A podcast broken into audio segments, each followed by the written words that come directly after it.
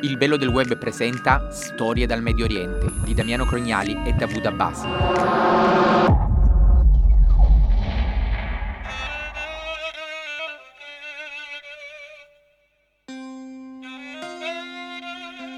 Siamo in Iran, un paese grande cinque volte l'Italia, che unisce il Medio Oriente e la penisola araba con l'Oriente e l'India. L'Iran è un paese fortemente tradizionalista. Le donne, anche in città, portano il chador. Quindi immaginatevi come può essere la situazione per quelle che vivono nelle periferie del paese. L'Iran è il paese con la maggior concentrazione di musulmani di fede sciita nel mondo ma essendo un paese molto grande ha anche altre minoranze religiose, tra cui arabi di fede sunnita, che sono una minoranza in questo paese. Zinat è una ragazza come tante altre, che viveva in un villaggio sperduto, in un'isola del Golfo Persico, tra la minoranza araba dell'Iran. In pratica una ragazza che non aveva diritti. E non aveva voce, perché per lei, come per tante altre donne, decidevano gli uomini e la consideravano solo una macchina per fare figli. Zinat è una ragazza che si è ribellata ad un destino ingiusto, ha studiato, si è tolto il burka e insorta contro i pregiudizi di una società maschilista, ha amato la bellezza della sua terra e soprattutto ha lavorato, ha capito il suo valore e oggi è la donna più ricca e potente di Geshm. La storia che vi racconto oggi è l'immagine intensa di un Iran che cresce e che cambia alla velocità della luce. Zinat nasce nel villaggio di Salak, un piccolo paesino di 3.000 anime a sud dell'isola di Keshm, nel Golfo Persico, a una sessantina di chilometri di mare dall'Oman. Il villaggio è popolato dalla minoranza araba dell'Iran e quindi interamente sunnita, al contrario della maggioranza dell'Iran che, come abbiamo detto all'inizio, è persiana e sciita. Qui l'arabo è la prima lingua, più parlato del persiano, che in questa zona si parla nella sua variante bandari, un dialetto del persiano classico, quello che potete sentire per le strade di Teheran per capirci. Tuttora, nel 2020, poche donne girano senza il bargà, il burqa, che impedisce di scorgere la bellezza particolare delle donne di questa isola del Golfo dalla pelle color ambra, dai lunghi capelli e dagli occhi neri.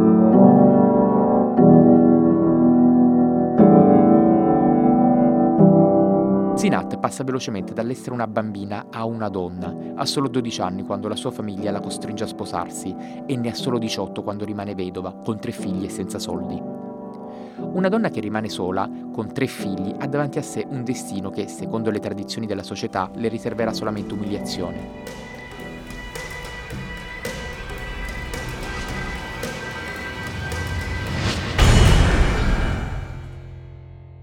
Con l'incoscienza della gioventù, però, decide che voleva togliersi quel burka ed iniziare a lavorare, ribellandosi alle tradizioni. Inizia così a studiarsi le sue opzioni, partendo da un'analisi cruda della sua realtà, quella in cui viveva e dove si trovava. Aveva pochi risparmi e viveva in un villaggio su un'isola senza opportunità, separato dal mondo. Il suo villaggio non aveva neanche un ospedale e molte donne morivano dissanguate perché, alle soglie del parto, dovevano essere trasferite in barca a Bandar Abbas, la città più vicina nell'entroterra. Inoltre il villaggio non aveva una scuola media femminile e le ragazze non studiavano. Lei, pur avendo tre figli, investe quei pochi risparmi che aveva e si trasferisce con i bambini piccoli nella vicina Bandar Abbas, dove studia e prende il diploma, e poi inizia a lavorare nell'ospedale di Bandar Abbas stessa e diventa aiuto ostetrica. Sceglie quella strada perché in ospedale per legge non puoi portare il burka. Va avanti così per un po' di anni e poi decide di ritornare nel suo villaggio natio e qui mette su una sorta di clinica per far nascere i bambini, la prima di tutta l'isola. Purtroppo venne boicottata da tutti, era il diavolo in persona. Non la invitava nei matrimoni, gli uomini avevano proibito alle loro mogli di parlarle e inoltre, per la legge dello Stato, come ostetrica, doveva indossare l'uniforme dell'ambulatorio e non poteva indossare il burka, una cosa che sull'isola sapeva di abominevole. Solo quando le donne rimanevano incinta e si apprestavano a partorire le chiedevano aiuto, ma quando finiva il parto se ne andavano così come erano arrivate, senza dire grazie. E gli uomini a volte non solo non la pagavano, ma le sputavano anche addosso se si ribellava. Zinat è un uomo, non è una donna. Questa era la voce con cui iniziarono a chiamarla. Lei soffriva, ma non poteva dire nulla. Soffriva non tanto per se stessa, ma perché in quel modo dicevano che se sei donna non sei in grado di fare nulla o cose utili per gli altri. Ma Zinat, nonostante tutto, va avanti, fa nascere 2000 bambini sull'isola e nonostante le sue relazioni sociali siano praticamente pari a zero, decide di avverare un sogno che aveva da quando era bambina e che adesso le sembrava l'unica via di uscita da quell'assordante isolamento dove la sua gente l'aveva relegata. fonda il Bangier Hania, il giardino delle tradizioni, una sorta di bed and breakfast nella sua casa caratteristica di quel remoto luogo nel mondo. Quando lei inizia a fare l'ostetrica sull'isola, la maggior parte degli uomini del villaggio fanno i sciuti, sono i barcaioli che contrabbandano le merci e per questo molte volte succede che vengano uccisi. C'è tanta povertà e tante vedove, le donne sono costrette a crescere i figli nella povertà.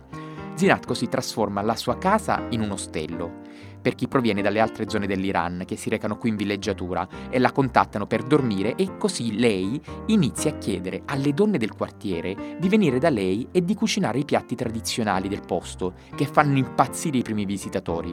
Nell'orticello di casa sua inizia a piantare verdure fresche, studiando le feste e le cerimonie tradizionali, in cui la musica è un elemento che non può mai mancare.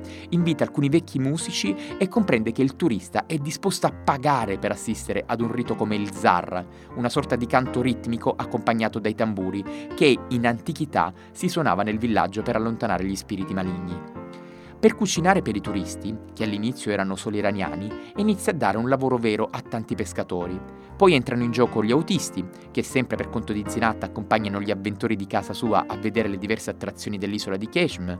Persino le bimbe e le giovani ragazze della zona apprendono come abbellirsi la pelle con i tatuaggi di Hene, iniziano a farsi belle, a togliersi il burka per mostrare quei tatuaggi ai visitatori, ma soprattutto iniziano a mettere a disposizione le loro maestranze al servizio delle donne che arrivano in visita e così iniziano a guadagnare facendo questi tatuaggi ene alle turiste.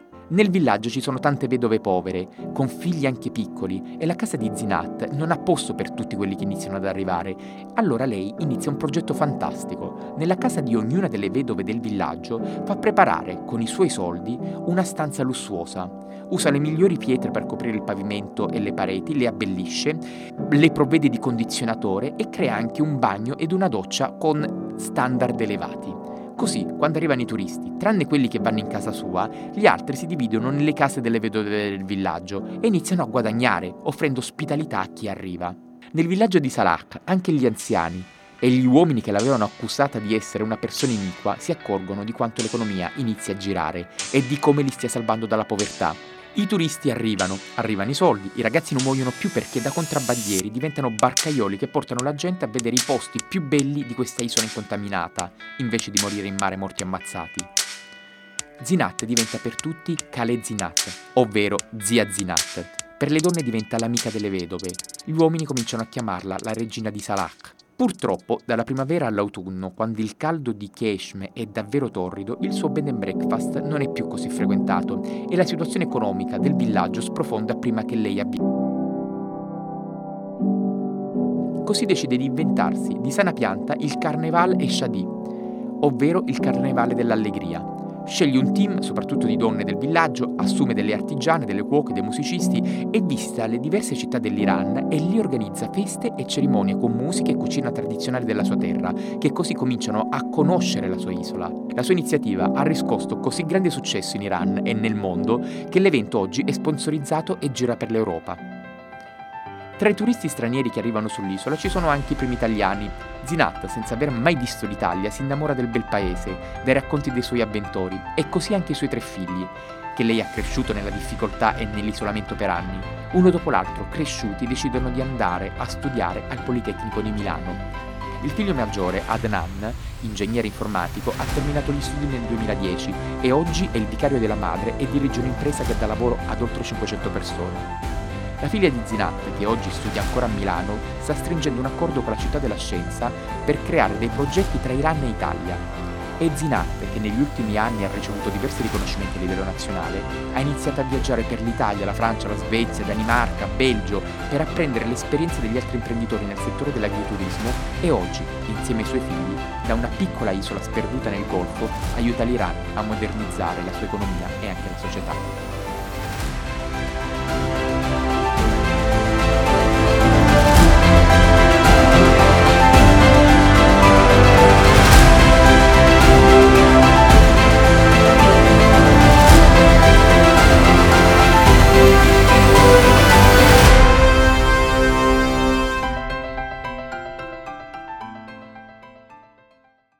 Alle scorse elezioni amministrative dell'isola, Zinat decise di candidarsi, infrangendo l'ultimo dei tabù della sua società.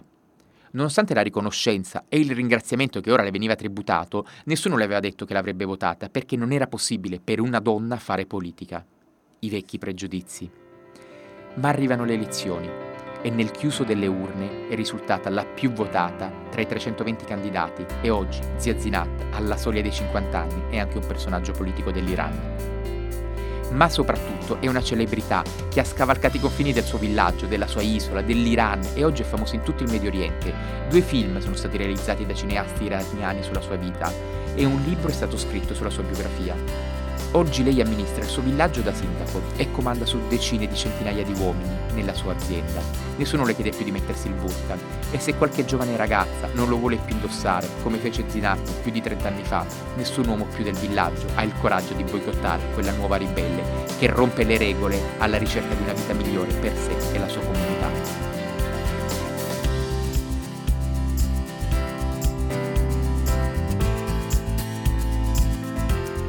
Avete ascoltato Storie del Medio Oriente, una serie originale a cura di Damiano Crognali, scritta da Davud Abbasi e da Damiano Crognali che ha anche curato il sound design. Si ringrazia gli studi di New Radio, Storie del Medio Oriente è una produzione Il Bello del Web.